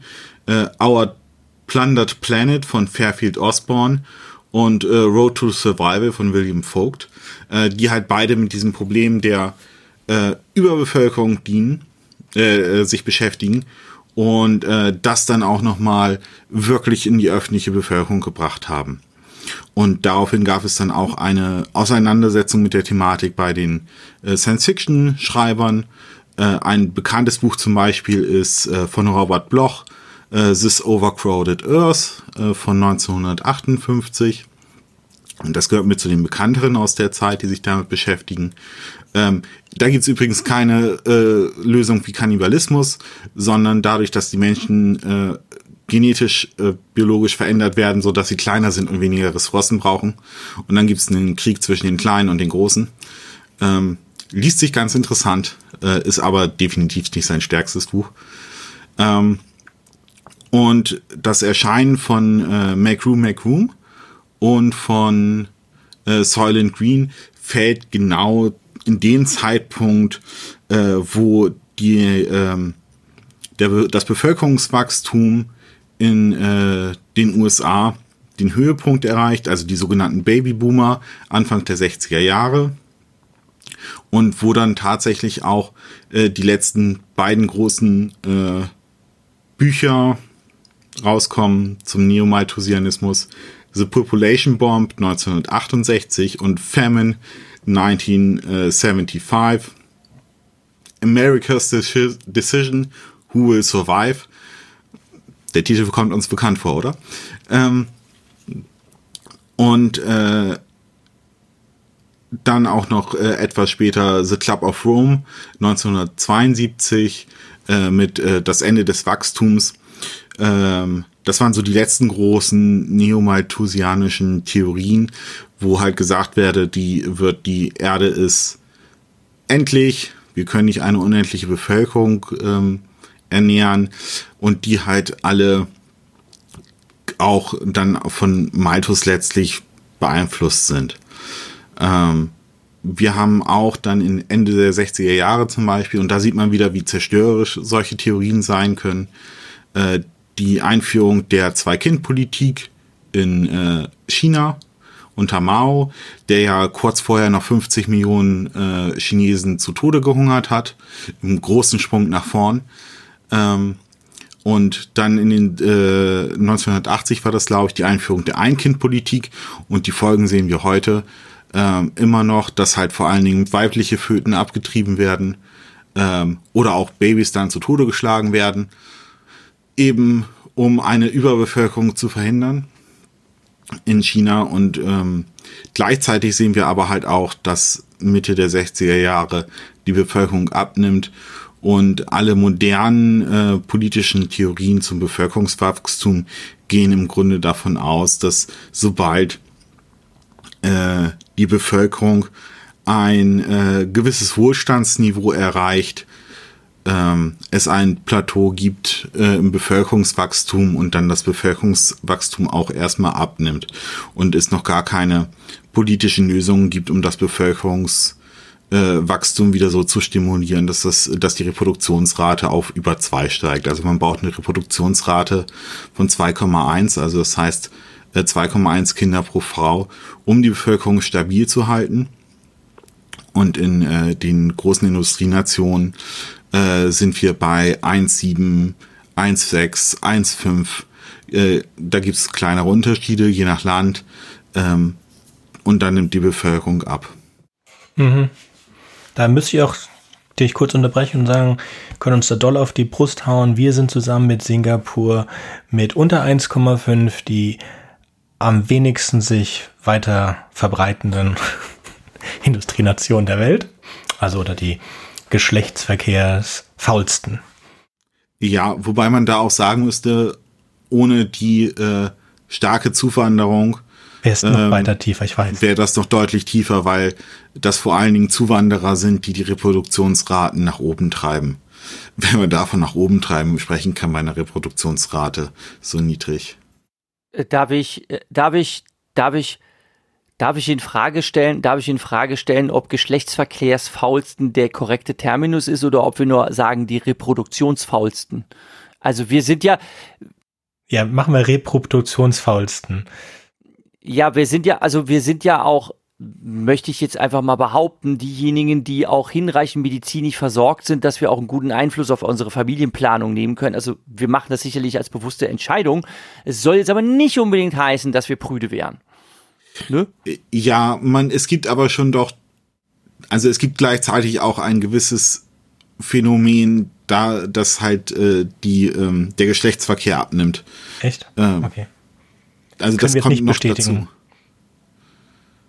Man musste mal nach Japan gucken zum Beispiel. In Singapur ist es auch so. Ich sagte, ich kann es nur für Deutschland nicht bestätigen. In Singapur und in Japan kenne ich es, das Phänomen. Ja. Ich habe ja auch lange in Singapur gelebt.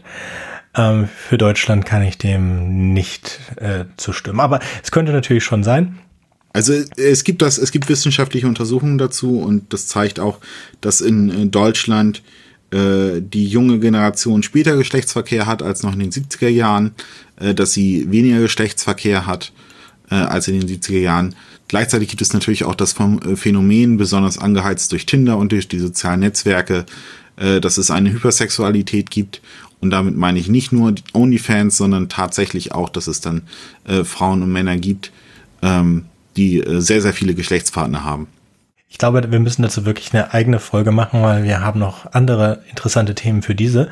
Ähm, klar ist, dass, äh, wollte nur ganz kurz noch darauf eingehen, wir wissen, wir, wir wissen, wir laufen auf ein Plateau zu. Das Plateau wird irgendwo zwischen 11 und 14 Milliarden Menschen Weltbevölkerung liegen und dann wird es nach unten gehen und wir haben keine Ahnung, wie weit es nach unten gehen wird und wie schnell könnte man vielleicht reden, äh, könnte man darüber nachdenken. Ein wichtiger Faktor dafür ist die Frauenbildung. Das hat man sehr schön gesehen am Beispiel von Bangladesch. An Bangladesch, man hat äh, nach der Staatsgründung von Bangladesch sehr schöne Statistiken angefangen, über wie viele Kinder eine Frau bekommen hat. Und mit der Frauenbildung ging das relativ schnell, über 20 Jahre runter von, die Zahl weiß ich jetzt nicht genau, aber es war schon so 5, 6, 7, auf dann 4, drei so weiter, so dass wir aber in den nächsten Jahren erreichen wir um die 2,5 in Bangladesch was sehr viel mit der oder was man da koalieren konnte mit der Frauenbildung und auch mit dem mit dem durch die Frauenbildung und durch die durch die Teilindustrialisierung durch den Wohlstand in dem Land. Das sorgt dann dafür, dass viel weniger Kinder geboren werden, wo man dann im Rückschluss sagen könnte, dass in Ländern, in denen der Wohlstand sehr niedrig ist, man mehr Kinder für die Altersversorgung oder für die Farmversorgung und so weiter hat als üblich. Aus, hat auch irgendwas noch mit der Kindersterblichkeit zu tun. Aber soweit dazu. Was ich Schönes rausgesucht habe hier ist ähm, ein kleines philosophisches Paradox von, äh, ich spreche jetzt mal Deutsch aus, Derek Parfit. Und das nennt sich die Repugnant Conclusion oder das in Deutsch ungefähr übersetzt das abstoßende Fazit. Die dahinterliegende Idee ist, wir stellen uns eine Weltbevölkerung X vor und diese Weltbevölkerung, der geht sehr gut.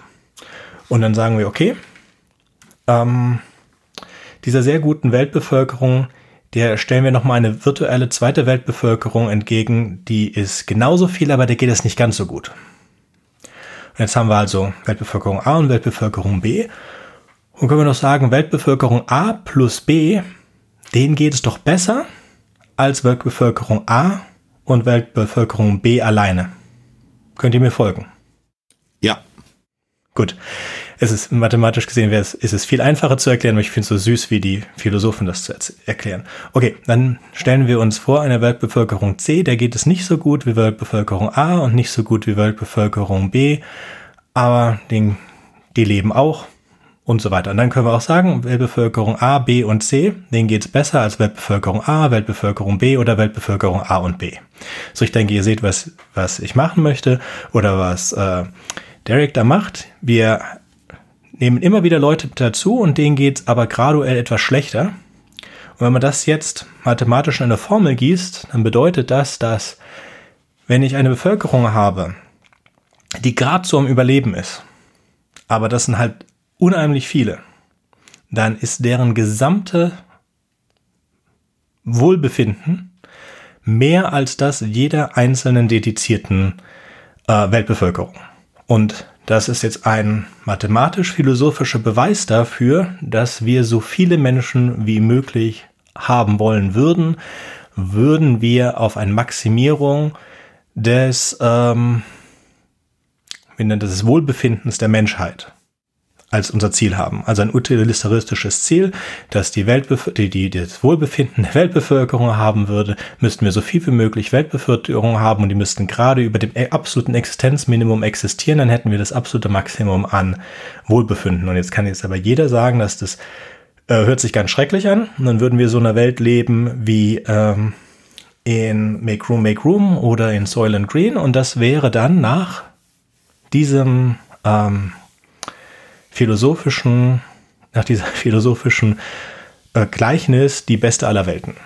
Und deswegen heißt es auch äh, The Re Repugnant Condition oder das abstoßende Fazit, weil das kann ja niemand wollen, aber mathematisch gesehen ist es richtig. Äh, aber ist da nicht die Prämisse? Die Prämisse ist, du hast das Maximum, du willst das Maximum haben an an, an, an Glück oder an Happiness der Menschen. Und wenn ich ja, zehn Menschen habe, die gerade noch am Überleben sind, geht es dem besser als einem Menschen, der ganz viel hat. Ja, aber dann ist die Prämisse ja, ich will das Gesamtmaximum ja, der Gesamtbevölkerung haben. Mhm. Aber wir können ja auch die Prämisse äh, sagen, dass wir das äh, beste Gesamtbefinden für jede einzelne Person haben. Also das, die genau, Prämisse von dem Paradox ist ja ein, Nein, das ist das äh, Paradox, ein Kommuni kommunitarisches, eine kommunitaristische Prämisse, während man das auflösen kann, wenn man eine individualistische Prämisse nimmt. Ja, dazu müsstest du dann jetzt in der Lage sein und entscheiden, was ist denn die, die beste Weltbevölkerung. Und das kannst du jetzt nicht aufgrund dieser, wenn du nämlich sagen möchtest, äh, ich jetzt sagst, okay, auf die Welt passen, du weißt es, das Wissen, Zwei Milliarden Menschen passen auf die Welt. Das ist die absolute Maximum, was die Welt ertragen kann an Menschen, sind zwei Milliarden. Dann ist, okay, dann ist die Idee, dann wollen wir für diese zwei Milliarden die äh, das Bestmögliche erreichen, ja? Dann hast du individuell für diese zwei Milliarden. Und dann kommt er und hat gesagt, okay, zu diesen zwei Milliarden habe ich jetzt aber eine virtuelle Gruppe X. Und wenn ich diese virtuelle Gruppe X dazu habe, und dann besteht X, also wieder, sorry, die virtuelle Gruppe B und die die Gruppe A, von der wir wissen, dass sie existieren und dass die Erde sie ertragen kann, wenn wir dennoch diese Gruppe B hinzunehmen, denen es weniger gut geht, dann geht es trotzdem allen Individuen im Durchschnitt besser. Ja, aber genau, und da sind das aber auch wieder, ich finde die Prämisse trotzdem nicht richtig, weil wir nicht davon ausgehen können, nach meiner Ansicht, dass die Welt endlich ist, sondern für diese Zwecke müssen wir davon ausgehen, dass die Ressourcen unendlich sind, weil wir erstens die Ressourcen nicht messen können und zweitens den Erfindungsreichtum der Menschen, diese Ressourcen zu nutzen, nicht messen können. Von daher müssen wir für diese, für diesen Fall davon ausgehen, dass die Erde unendlich ist. Mhm. Ja, aber das ist ja nochmal ein Grund, warum es, warum dieses äh, philosophische Konstrukt funktioniert. Du sagst, du willst dir nach dem Individuum gucken, aber mit dieser Berechnung im Endeffekt du, kannst du sagen, dass kannst du sagen, dass eine Ex Person nicht existieren soll, nur weil es dann einer anderen Person besser geht als der Person, die nicht existiert. Du kannst ja nicht das Lebensrecht einer Person absprechen. Verstehst du? Es ist im höchsten Maße philosophisch und theoretisch, ja, aber an sich ist es schon mathematisch richtig. Wir wollen jetzt aber trotzdem nicht die absolute Maximum an Menschen für diesen Planeten haben. Aber dann von diesem äh, von dieser Idee ausgehen, kann man dann halt schon extrem in diese Fragestellungen gehen, wo jetzt reine Utilitaristen sagen, wir müssen das absolute Maximum an Menschen auf diesem Planeten setzen, was überhaupt geht. Und das Maximum denen geben, was sie an äh, Lebensqualität bekommen können. Und wenn das bedeutet, dass die Lebensqualität für alle im Durchschnitt extrem runtergeht, dann ist das halt so. weil wir können nicht sagen, dass die Nichtexistenz eines Menschen eine akzeptable philosophische äh, Zielleistung ist. Wieso können wir das nicht? Ich meine, der gesagt, das können Utilitaristen nicht sagen. Das fun so funktioniert. Ja, aber der nicht existente nicht. Mensch weiß ja nicht, dass er nicht existiert. Ich weiß, aber das ist jetzt was anderes. Das musste anders, äh, das muss jetzt versuchen, philosophisch herzuleiten. Ja, was ist, wenn wir dann den Prä äh, Präferenzutilitarismus nehmen, wie ihn zum Beispiel äh, Peter Singer propagiert? Ja, Oder war das kannst du, kannst du gerne machen. Das ist jetzt für dieses Beispiel. Ich war eigentlich schon fertig mit diesem Beispiel. Ich fände es interessant einfach, dass das ähm, mathematisch schon funktioniert, obwohl das auch niemand in seinem Kopf, deswegen ist es ja ein, äh, ein Paradox so haben will. Hm. Ja, es ist ja auch nur so eine grundlegende Sache. Wir müssen jetzt äh, die Frage uns auch gar nicht stellen. Das ist nämlich das nächste, was ich mitgebracht habe. Und das nächste, was ich mitgebracht habe, ist äh, eins, auch eines meiner Lieblingsthemen, ist Universe 25. Und zwar sind das die äh, Mäuseexperimente von John B. Cahoon. Und der hat, kennt den einer von euch beiden? Und wir haben ganz kurz mal über ihn gesprochen in einem Fermi-Paradox. Ja, kenne ich. Gut. Der hat angefangen, auch so in den 50er, 60ern mit Experimenten. Eines seiner ersten Experimente war mit norwegischen Ratten. Und zwar hat er eine Population von norwegischen Ratten in, einer, in einem Farmhaus beobachtet und hat geschätzt, wie viele Ratten das wohl sein würden und ähm, hat sich dann festgestellt, dass die Population bei etwa 200 Exemplaren sich äh, gedeckelt hatte, also ein Plateau erreicht hat und dann haben sich die Populationen gesplittet. Und das hat er jetzt, ähm, kann sein, dass er das sofort dann verstanden hat und richtig interpretiert, aber was er, obwohl er das, oder was er auf jeden Fall dann gemacht hat, er hat insgesamt 25 Experimente mit, ähm, mit Utopias oder, oder ähm, eingezeugten Umgebungen dann erzeugt, in denen er das Ganze mit Mäusen nachgestellt hat und dann auch später haben Kollegen von ihm das Ganze mit Ratten nachgestellt das letzte Experiment, das Universum 25, würde, wurde fürs National Institute of Men's Health gemacht. NIM, und es auch dann später einen Zeichentrickfilm The Secret of NIM, wo dann auch darauf Bezug genommen wird, aber hat nicht mit dem wirklichen Experiment etwas zu tun. So, was haben wir gemacht? Sie haben ein Gehege gebaut, das theoretisch für 3000 Mäuse äh, ein fantastisches Leben geben sollte. Es gab keine keine Jäger, es gab keine Krankheiten, es gab genug Essen, genug Schlafplätze, genug Nistplätze, genug Trinken, alles war super einfach zu bekommen, so dass ohne Probleme diese 3000 Exemplare dort äh, essen, schlafen, trinken könnten, ohne sich gegenseitig großartig in die Gegend zu kommen. Man hat vier Paare von Mäusen, also acht Individuen, hineingebracht und gesehen, was passiert. Was passiert ist, dass sie erstmal in der Phase A brauchten, um sich ein bisschen zurechtzufinden. Und dann begann eine explosive Bevölkerungsvergrößerung äh, in Phase B. Das erreichte bei etwa 800, 700 Individuen ein, eine Verlangsamung. Und diese Verlangsamung lief dann in der Phase C in ein Plateau. Und dann verringerte sich die Bevölkerung bis sie dann ausgestorben wären, wäre das Experiment nicht abgebrochen worden.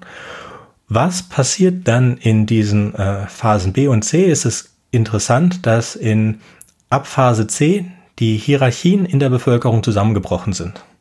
Das heißt, es bildeten sich, was wir auch bei Menschen jetzt so sagen, als ob es es geben würde, aber es gab es dann wirklich, es dann wirklich Alpha, Alpha-Männchen, Beta-Männchen und äh, Ausgestoßene äh, Omega-Männchen, die sich dann gegenseitig äh, getötet bis hin zum Kannibalismus haben und in der nächsten Phase, in der, äh, in der dritten Phase, in der Phase D dann, ähm, gab es dann ah, bis zu asexuellen ähm, Tieren, die sich überhaupt nichts mehr gekümmert haben, außer um ihr eigenes Aussehen.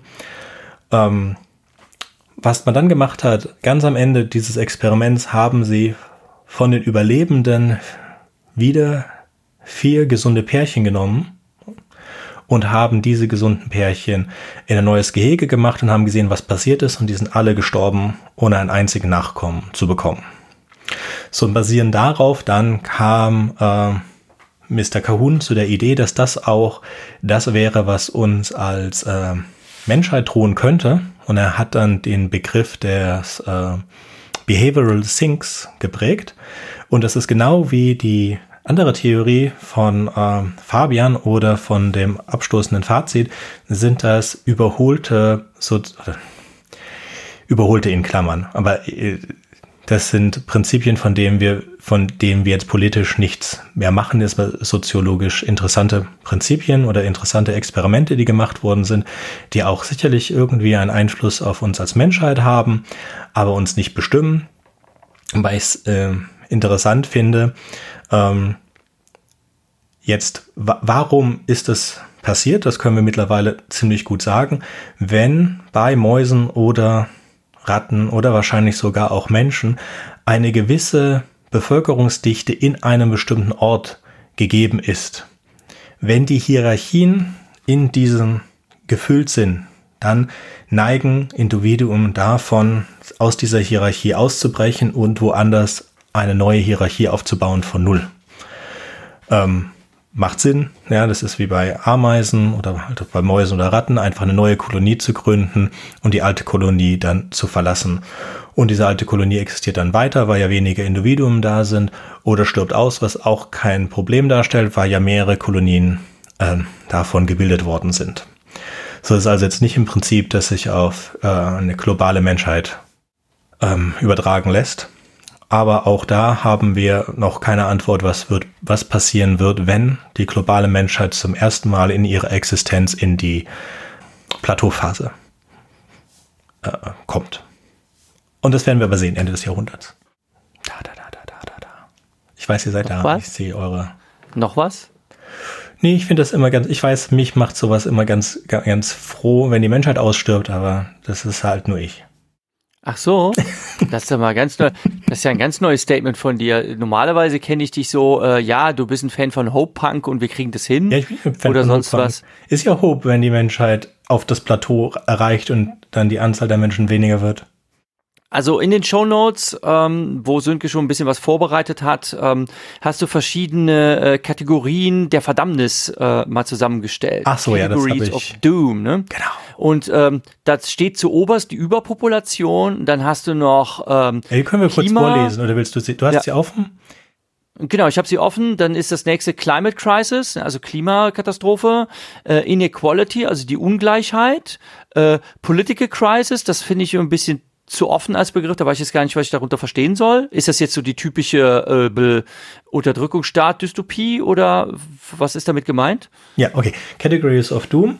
Ich habe mal zusammengesucht für ein, ähm, für ein Buchprojekt, was denn alles die Möglichkeiten sind, wie die Menschheit sich zu Tode bringen kann. Und ich habe mhm. das ist jetzt nicht die Liste, es gibt verschiedene Listen. Äh, es gibt auch von, wir hatten ja, wir haben ja viele AI-Folgen gemacht, das heißt, ähm, AI ist eine der Dinge, die relativ hoch gehandelt werden, aber die anderen sind halt auch da und werden auch hoch gehandelt. Deswegen habe ich die AI in der Liste jetzt ein bisschen niedriger einge, eingereiht, als sie von anderen mhm. Autoren eingereiht werden. Jetzt muss man auch wirklich sagen, es kommt drauf an, wie man das Ganze sieht. Das sind jetzt äh, sieben Dinge, die die Menschheit auslöschen könnten. Also einmal ist mhm. Überpopulation, das haben wir schon gesagt, weil mhm. wir wissen nicht, was passiert, wenn wir das Plateau, also wir wissen, wie es geht bis zum Plateau. Wir wissen, wir werden das Plateau Ende des Jahrhunderts erreichen.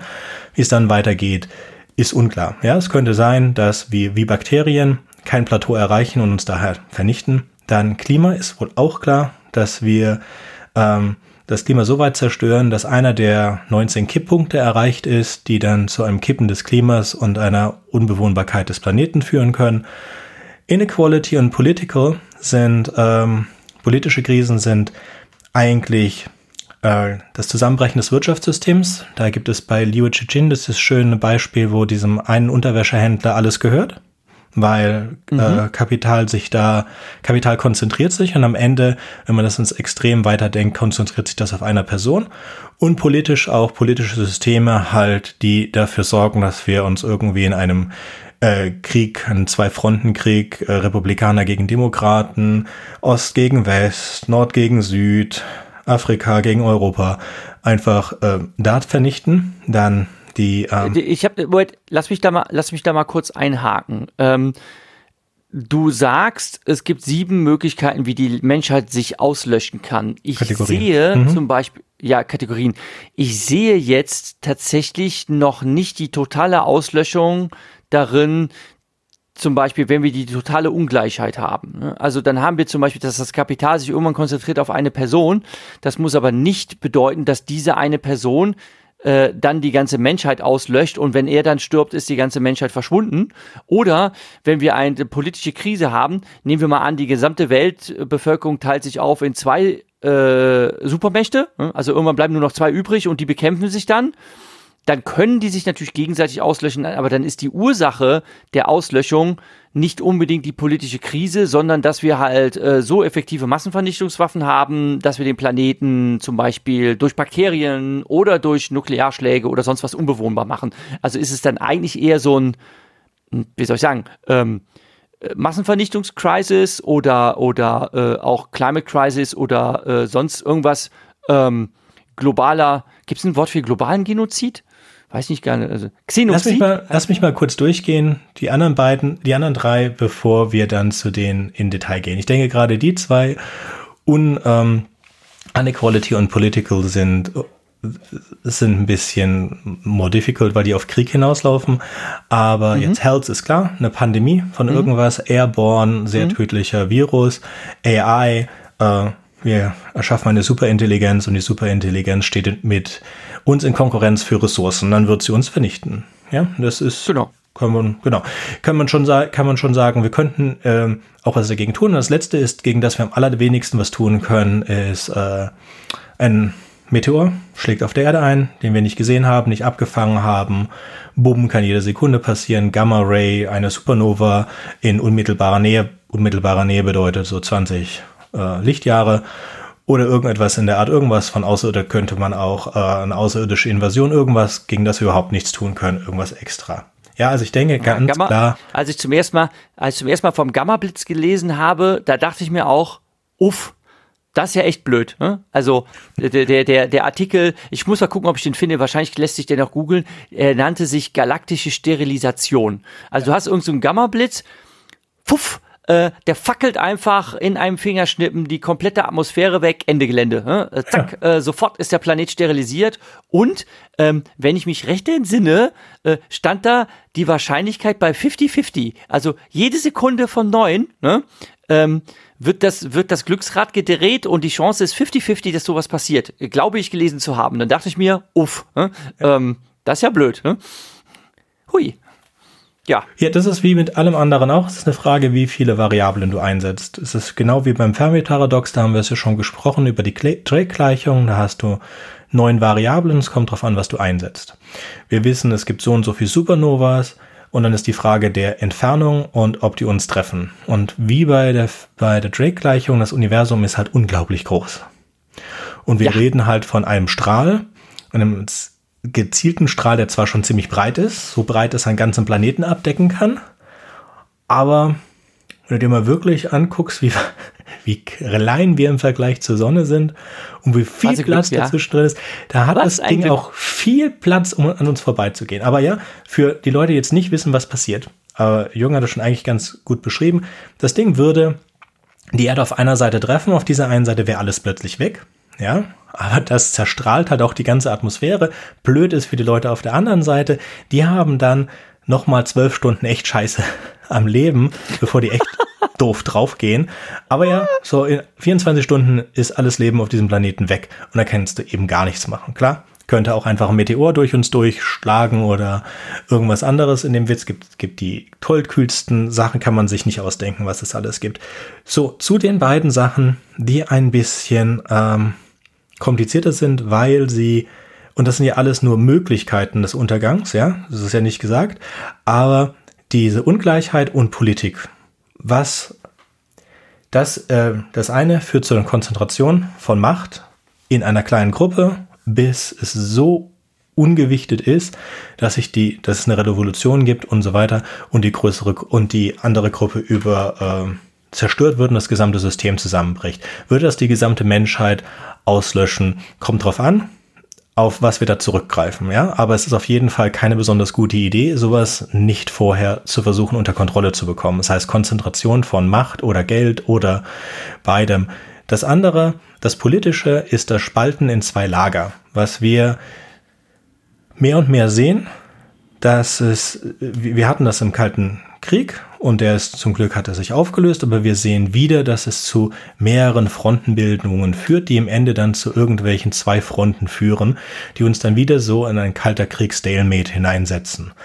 Und das war damals eine Weltuntergangsszenario und das wird auch wieder, könnte auch wieder so ein Weltuntergangsszenario sein, wenn wir nicht wirklich uns mal hinsetzen und sagen, wir wollen diese zwei Frontenbildungen politisch nicht haben und wir wollen diese Ungleichheiten auch nicht haben.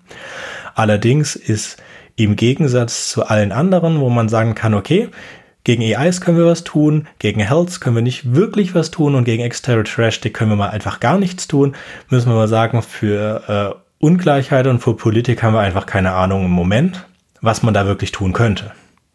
Weil gibt's nicht. Wie, wie erklärt man das, dass äh, wir diese Zwei-Lager-Bildung versuchen nicht machen zu lassen? Wie kriegen wir ein Wirtschaftssystem hin, das äh, keine Ungleichheiten hat? Das haben wir noch nie hinbekommen und äh, das sind halt Dinge, für die die Science Fiction und die Wissenschaft und die Philosophie sich noch Lösungen ausdenken muss. Die anderen ähm, naja, für die anderen wissen wir wenigstens, was passiert. Von diesen Categories of Doom. Und äh, von was wir besonders gut wissen, haben wir eine eigene Folge zugemacht. Und das sind die AI-Krisen. Da brauchen wir Schutz oder ein Moratorium vor, vor Superintelligence. So, sind wir jetzt down genug oder hat noch jemand was hinzuzufügen? Och. Über was reden wir denn zum nächsten Mal? In der nächsten Aufzeichnung werden wir über All You Zombies Schrägstrich Predestination sprechen. Das wird schon nächste Woche geschehen, in weniger als einer Woche. Aber ich weiß nicht, ob das die nächste Folge ist, die wir releasen werden. Das ist die nächste Folge. Das ist die 95 und das ist ja, eine Feel Good Times, eine Feel Good äh, Time Travel Story. Ja, wissen ja alle. Good findest du? Ach, ich weiß nicht. Und das Time Travel, es passiert ja nichts Schlimmes. Hast du einen Film gesehen schon? Den Film habe ich gesehen und dachte mir so, na, geht so? Hm? Also, äh, und ich weiß, dass du ein ganz großer Fan von der All You Zombies äh, Short Story bist. Die muss ich dann lesen, zu lesen noch nachholen. Äh, Werde ich sicherlich in der knappen Woche schaffen. Und dann kann ich dir auch sagen, was ich davon halte. Okay, und fantastisch. Da wird Mirko wieder zu uns stoßen und Fabian, glaube ich, hat keine Zeit oder möchtest du doch? Jetzt bringen wir dich unter äh, Druck. Äh, nee, nächste Woche müsste ich keine Zeit haben. Nächste Woche müsstest du keine Zeit haben. So, das hast du jetzt allen so versprochen. Also das nächste Mal leider ohne Fabian, aber dafür mit Mirko. Wie würde ich sagen, auf Wiederhören und bis bald. Tschüssi. Tschüss. Wartet, ich habe noch was vergessen. Wenn euch unser Podcast gefällt und ihr vielleicht sogar mitmachen möchtet, würden wir uns über Nachrichten von euch freuen. Ihr erreicht uns unter anderem über podcast at rewrite-podcast.de, Twitter oder Reddit. Über Kritik und Kommentare freuen wir uns natürlich auch. Ihr könnt uns unterstützen, indem ihr uns weiterempfehlt und bewertet, zum Beispiel auf iTunes, Spotify oder YouTube oder auf jeder anderen Podcast-Plattform, die uns führen. Zum Mitmachen braucht ihr nichts weiter zu haben als ein Headset und das kostenlose Programm Studio Link Standalone. Ihr könnt eigene Themen vorschlagen oder ihr sucht euch etwas aus unserem Sendeplan aus. Den Sendeplan und die weiterführenden Links findet ihr unter rewrite-podcast.de slash mitmachen. Und ihr könnt auch bei unserem Geschwister-Podcast Podyssey reinhören. Podyssey veröffentlicht alle zwei Wochen eine Kurzgeschichte aus den Genren Fantasy und Science Fiction. Wenn ihr ein paar von unseren tollen Podcast-Aufklebern haben möchtet, dann schickt uns einfach eine Nachricht mit eurer Adresse und wir schicken euch Aufkleber. Tschüss! Thank you.